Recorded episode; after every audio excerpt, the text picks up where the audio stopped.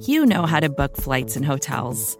All you're missing is a tool to help you plan that unbelievable travel experience. That's why you need Viator. Book guided tours, excursions, and more in one place. There are over 300,000 travel experiences to choose from, so you can find something for everyone. And Viator offers free cancellation and 24/7 customer support for worry-free travel. Download the Viator app now and use code Viator10 for 10% off your first booking in the app. Find travel experiences for you. Do more with Viator. Chapter 21. Lord and Lady Montbarry were received by the housekeeper, the manager being absent for a day or two on business connected with the affairs of the hotel. The rooms reserved for the travelers on the first floor were 3 in number, consisting of 2 bedrooms opening into each other and communicating on the left with a drawing room. Complete so far, the arrangements proved to be less satisfactory in reference to the 3rd bedroom required for Agnes and for the eldest daughter of Lord Montbarry, who usually slept with her on their travels. The bedchamber on the right of the drawing room was already occupied by an English widow lady. Other bedchambers at the other end of the corridor were also let in every case. There was accordingly no alternative but to place at the disposal of Agnes a comfortable room on the 2nd floor. Lady Montbarry vainly complained of this separation of one of the members of her travelling party from the rest. The housekeeper politely hinted that it was impossible for her to ask other travellers to give up their rooms. She could only express her regret, and assure Miss Lockwood that her bedchamber on the 2nd floor was one of the best rooms in that part of the hotel.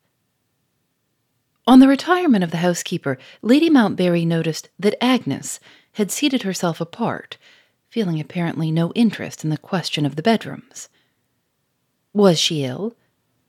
No. She felt a little unnerved by the railway journey, and that was all. Hearing this, Lord Montbarry proposed that she should go out with him and try the experiment of half an hour's walk in the cool evening air. Agnes gladly accepted the suggestion. They directed their steps towards the square of St. Mark, so as to enjoy the breeze blowing over the lagoon. It was the first visit of Agnes to Venice. The fascination of the wonderful city of the waters exerted its full influence over her sensitive nature. The proposed half hour of the walk had passed away, and was fast expanding to a half an hour more, before Lord Montbarry could persuade his companion to remember that dinner was waiting for them. As they returned, passing under the colonnade, neither of them noticed a lady in deep mourning loitering in the open space of the square. She started as she recognized Agnes, walking with the new Lord Montbarry, hesitated for a moment, and then followed them, at a discreet distance back to the hotel. Lady Montbarry received Agnes in high spirits, with news of an event which had happened in her absence. She had not left the hotel more than 10 minutes before a little note in pencil was brought to Lady Montbarry by the housekeeper. The writer proved to be no less a person than the widow lady who occupied the room on the other side of the drawing-room, which her ladyship had vainly hoped to secure for Agnes.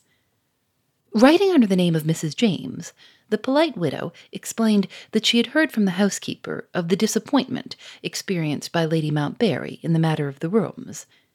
Mrs. James was quite alone, and as long as her bedchamber was airy and comfortable, it mattered nothing to her whether she slept on the 1st or the 2nd floor of the house. She had accordingly much pleasure in proposing to change rooms with Miss Lockwood. Her luggage had already been removed, and Miss Lockwood had only to take possession of the room, number 13A, which was now entirely at her disposal. I immediately proposed to see Mrs. James, Lady Montbarry continued, and to thank her personally for her extreme kindness, but I was informed that she had gone out, without leaving word at what hour she might be expected to return. I have written a little note of thanks, saying that we hope to have the pleasure of personally expressing our sense of Mrs. James's courtesy tomorrow. In the meantime, Agnes, I have ordered your boxes to be removed downstairs. Go and judge for yourself, my dear, if that good lady has not given up to you the prettiest room in the house. With those words, Lady Montbarry left Miss Lockwood to make a hasty toilet for dinner. The new room at once produced a favorable impression on Agnes. The large window, opening into a balcony, commanded an admirable view of the canal. The decorations on the walls and ceiling were skillfully copied from the exquisitely graceful designs of Raphael in the Vatican. The massive wardrobe possessed compartments of unusual size, in which double the number of dresses that Agnes possessed might have been conveniently hung at full length.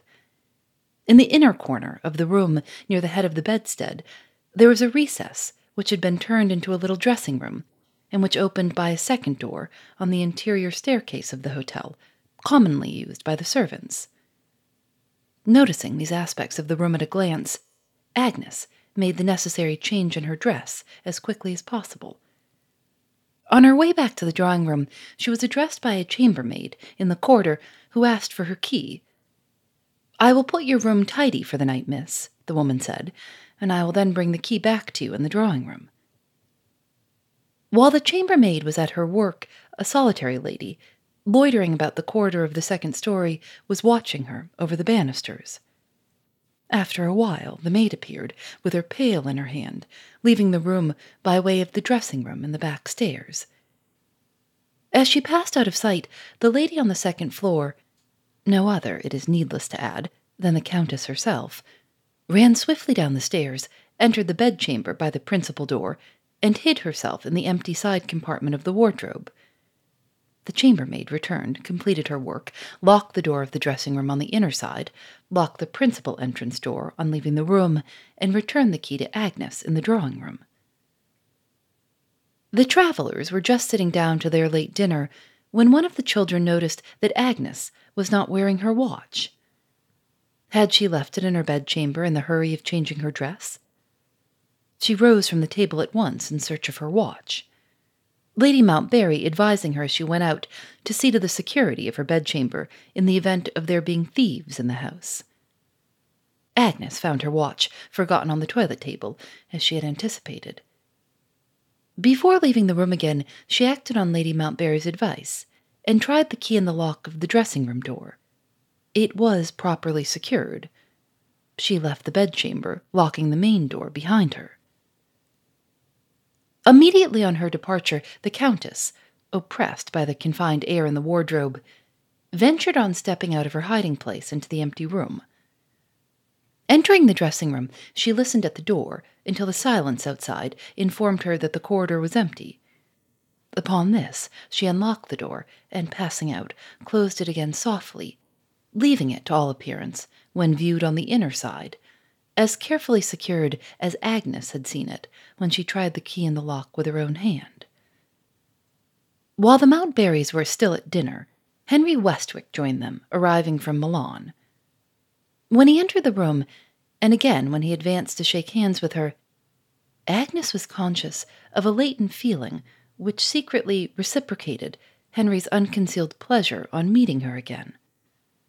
For a moment only she returned his look, and in that moment her own observation told her that she had silently encouraged him to hope.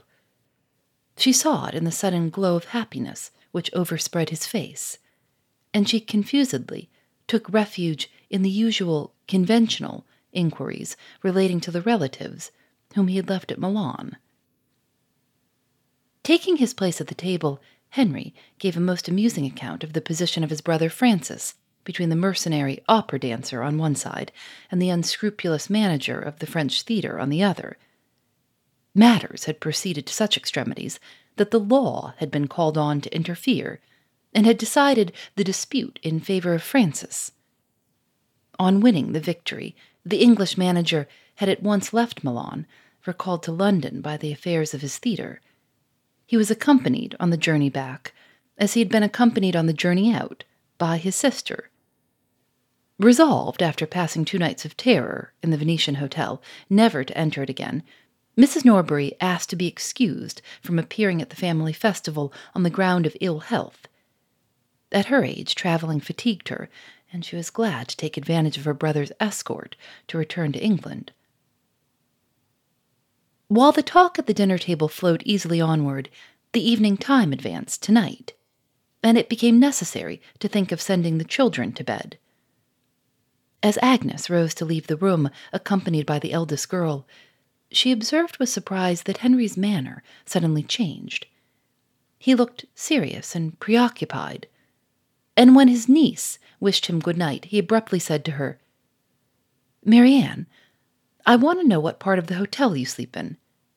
Marianne, puzzled by the question, answered that she was going to sleep as usual with Aunt Agnes. Not satisfied with that reply, Henry next inquired whether the bedroom was near the rooms occupied by the other members of the traveling party.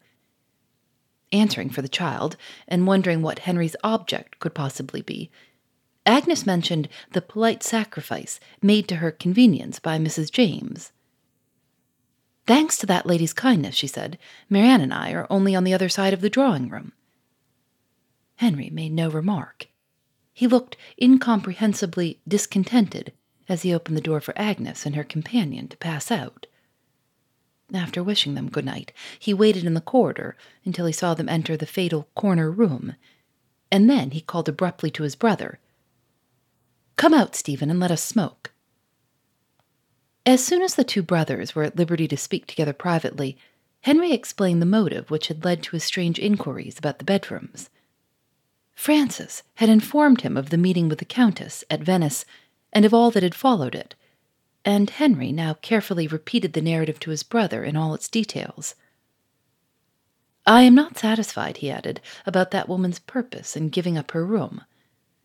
Without alarming the ladies by telling them what I have just told you, can you not warn Agnes to be careful in securing her door?" Lord Montbarry replied that the warning had been already given by his wife, and that Agnes might be trusted to take good care of herself and her little bedfellow.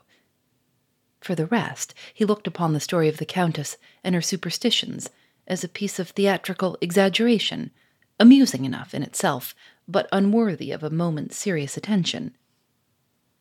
While the gentlemen were absent from the hotel, the room, which had been already associated with so many startling circumstances, became the scene of another strange event in which Lady Mountbarry's eldest child was concerned. Little Marianne had been got ready for bed as usual, and had, so far, taken hardly any notice of the new room. As she knelt down to say her prayers, she happened to look up at that part of the ceiling above her which was just over the head of the bed. The next instant she alarmed Agnes by starting to her feet with a cry of terror, and pointing to a small brown spot on one of the white-paneled spaces of the carved ceiling. "It's a spot of blood," the child exclaimed. "Take me away. I won't sleep here." Seeing plainly that it would be useless to reason with her while she was in the room, Agnes hurriedly wrapped Marianne in a dressing-gown and carried her back to her mother in the drawing-room. Here the ladies did their best to soothe and reassure the trembling girl. The effort proved to be useless. The impression that had been produced on the young and sensitive mind was not to be removed by persuasion. Marianne could give no explanation of the panic of terror that had seized her. She was quite unable to say why the spot on the ceiling looked like the color of a spot of blood. She only knew that she should die of terror if she saw it again.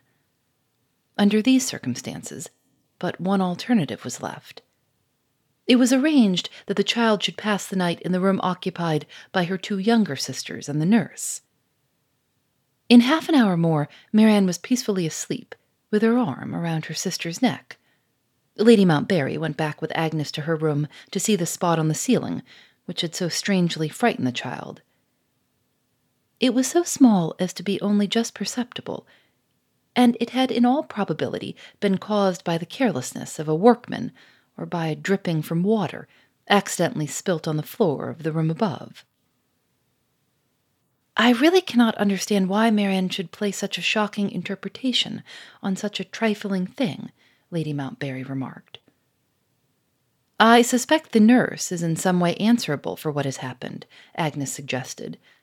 She may quite possibly have been telling Marianne some tragic nursery story which has left its mischievous impression behind it. Persons in her position are sadly ignorant of the danger of exciting a child's imagination. You had better caution the nurse tomorrow. Lady Montbarry looked round the room with admiration. "Is it not prettily decorated?" she said. "I suppose, Agnes, you don't mind sleeping here by yourself." Agnes laughed.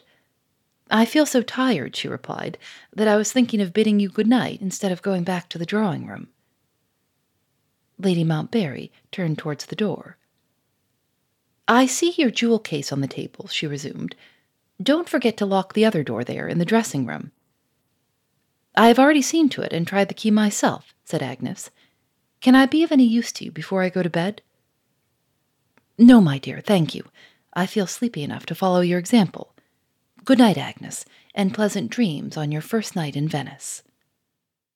Phoebe Reads a Mystery is recorded in the studios of North Carolina Public Radio, WUNC.